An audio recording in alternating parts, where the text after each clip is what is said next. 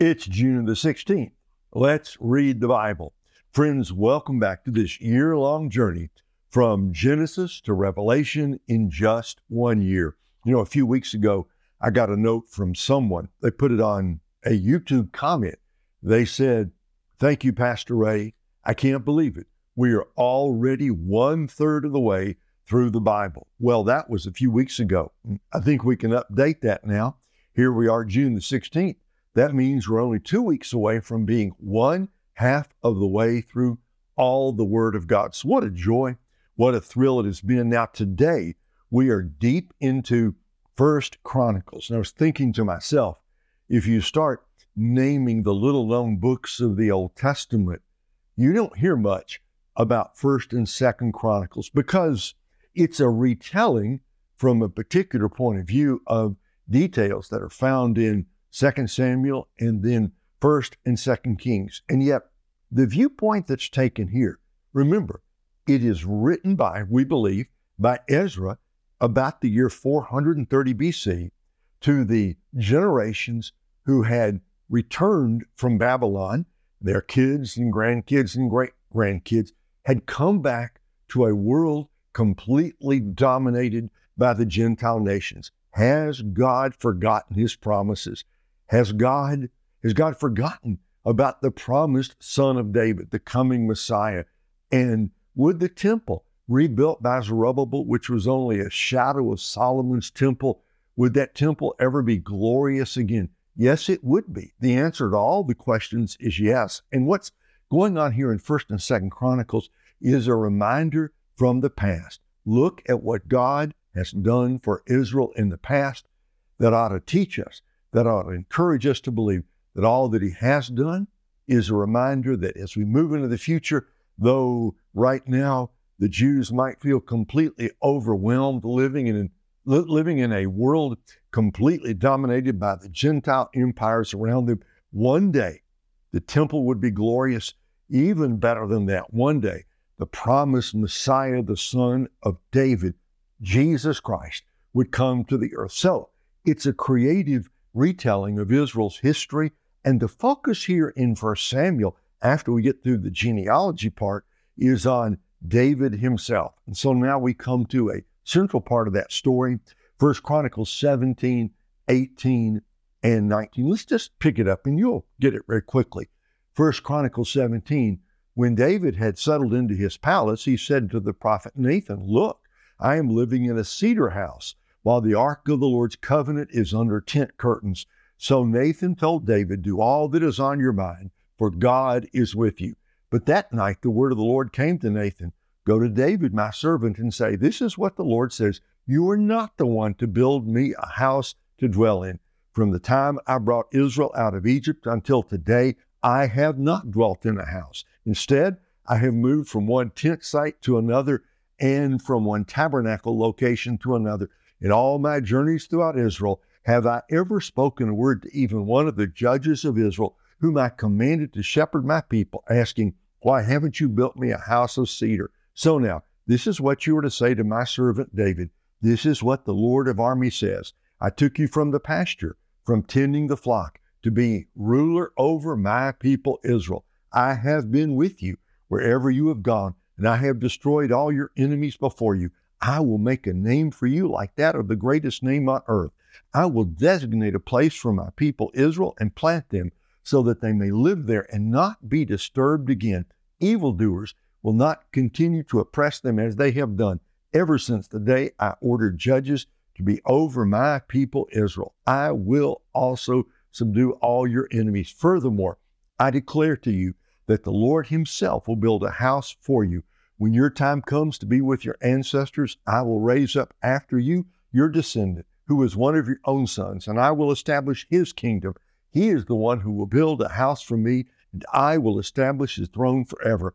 I will be his father, and he will be my son. I will not remove my faithful love from him as I removed it from the one who was before you. I will appoint him over my house and my kingdom forever, and his throne will be established forever. Nathan reported all these words and this entire vision to David. Then King David went in, sat in the Lord's presence, and said, Who am I, Lord God, and what is my house? that you have brought me this far. This was a little thing to you, God, for you have spoken about your servant's house in the distant future. You regard me as a man of distinction, Lord God. What more can David say to you for honoring your servant? You know your servant. Lord, you have done this whole great thing, making known all these great promises for the sake of your servant and according to your will. Lord, there is no one like you, and there is no God besides you, as all we have heard confirms. And who is like your people, Israel? God, you came to one nation on earth to redeem a people for yourself, to make a name for yourself through great and awesome works by driving out nations before your people you redeemed from Egypt. You made your people, Israel, your own people forever. And you, Lord, have become their God. Now, Lord, let the word that you have spoken concerning your servant and his house be confirmed forever, and do as you have promised. Let your name be confirmed and magnified forever in the saying, The Lord of armies, the God of Israel, is God over Israel. May the house of your servant David be established before you, since you, my God, have revealed to your servant that you will build him a house. Your servant has found courage to pray in your presence. Lord, you indeed are God, and you have promised this good thing to your servant. So now you have been pleased to bless your servant's house, that it may continue before you forever. For you, Lord, have blessed it, and it is blessed forever. That's great prayer. That's how a man of God prays. He not only accepts God's decision that David himself won't build the house for the Lord. He not only accepts it, he rejoices in it, in the confidence that what God has said is best and it will be done. First Chronicles 18. After this, David defeated the Philistines, subdued them, and took Gath and its surrounding villages from Philistine control. He also defeated the Moabites, and they became David's subjects and brought tribute. David also defeated King Hadadezer of Zobah and Hamath, when he went to establish his control at the Euphrates River, David captured 1,000 chariots, 7,000 horsemen, and 20,000 foot soldiers from him, hamstrung all the horses, and kept a 100 chariots. When the Arameans of Damascus came to assist King Hadadezer of Zobah, David struck down 22,000 Aramean men. Then he placed garrisons in Aram of Damascus, and the Arameans became David's subjects and brought tribute.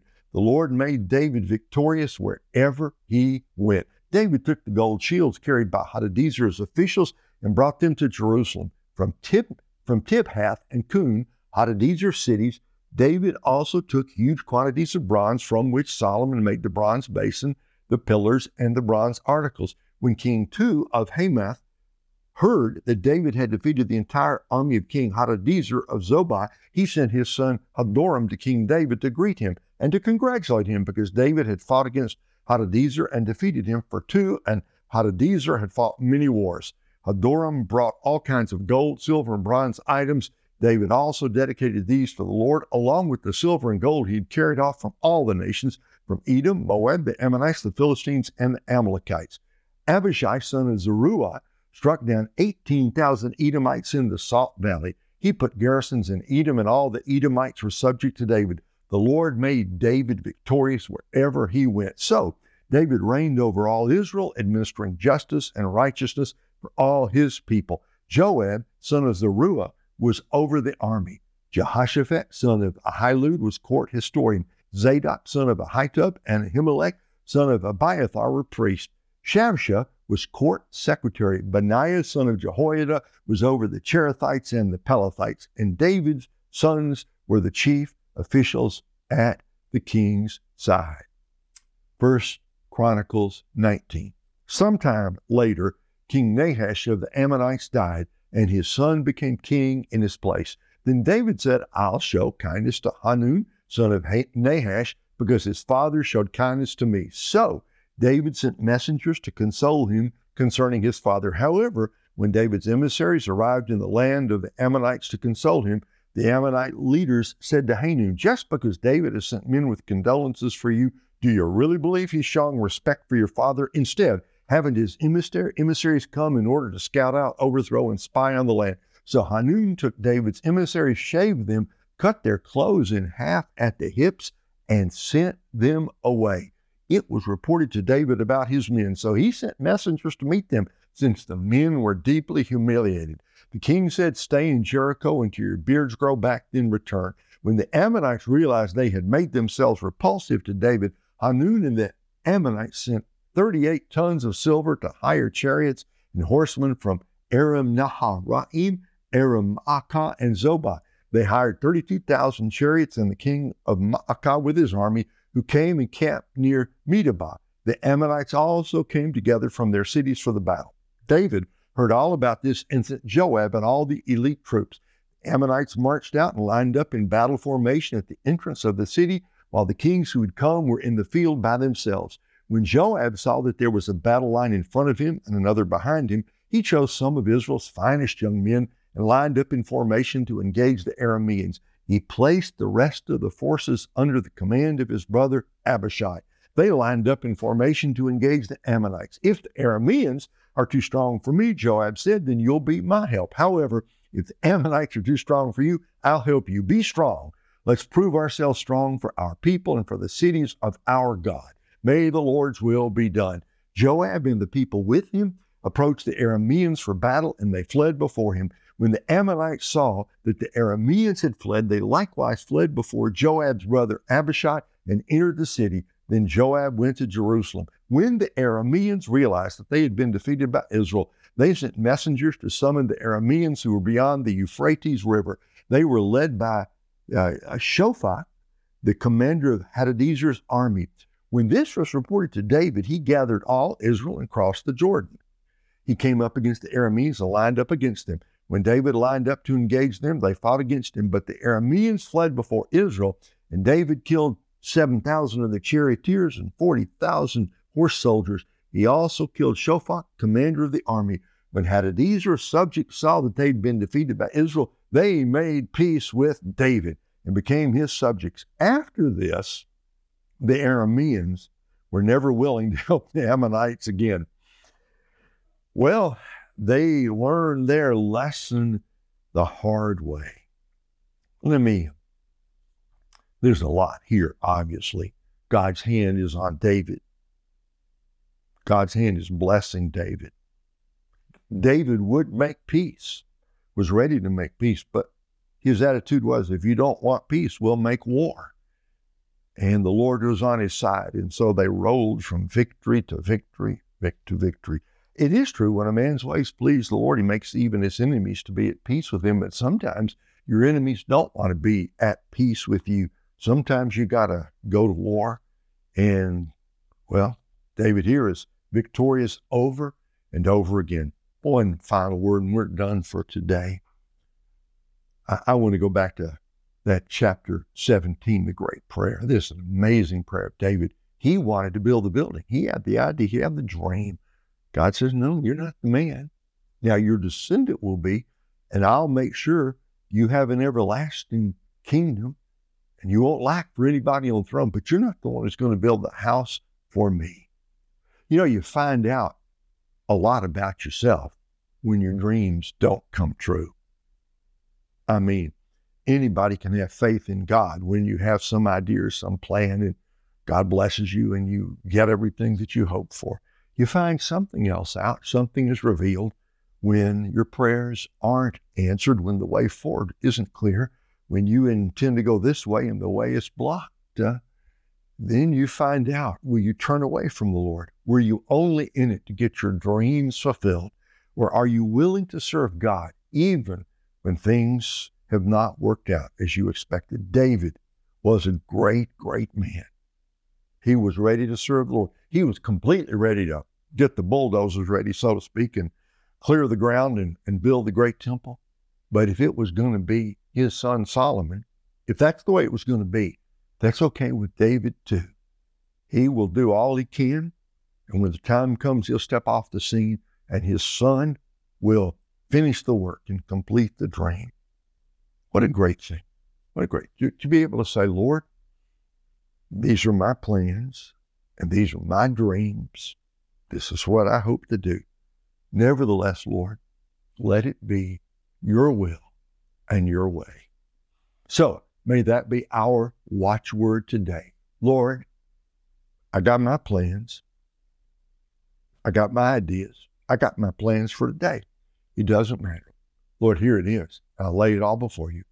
But may it be your will and your way that is done in my life today.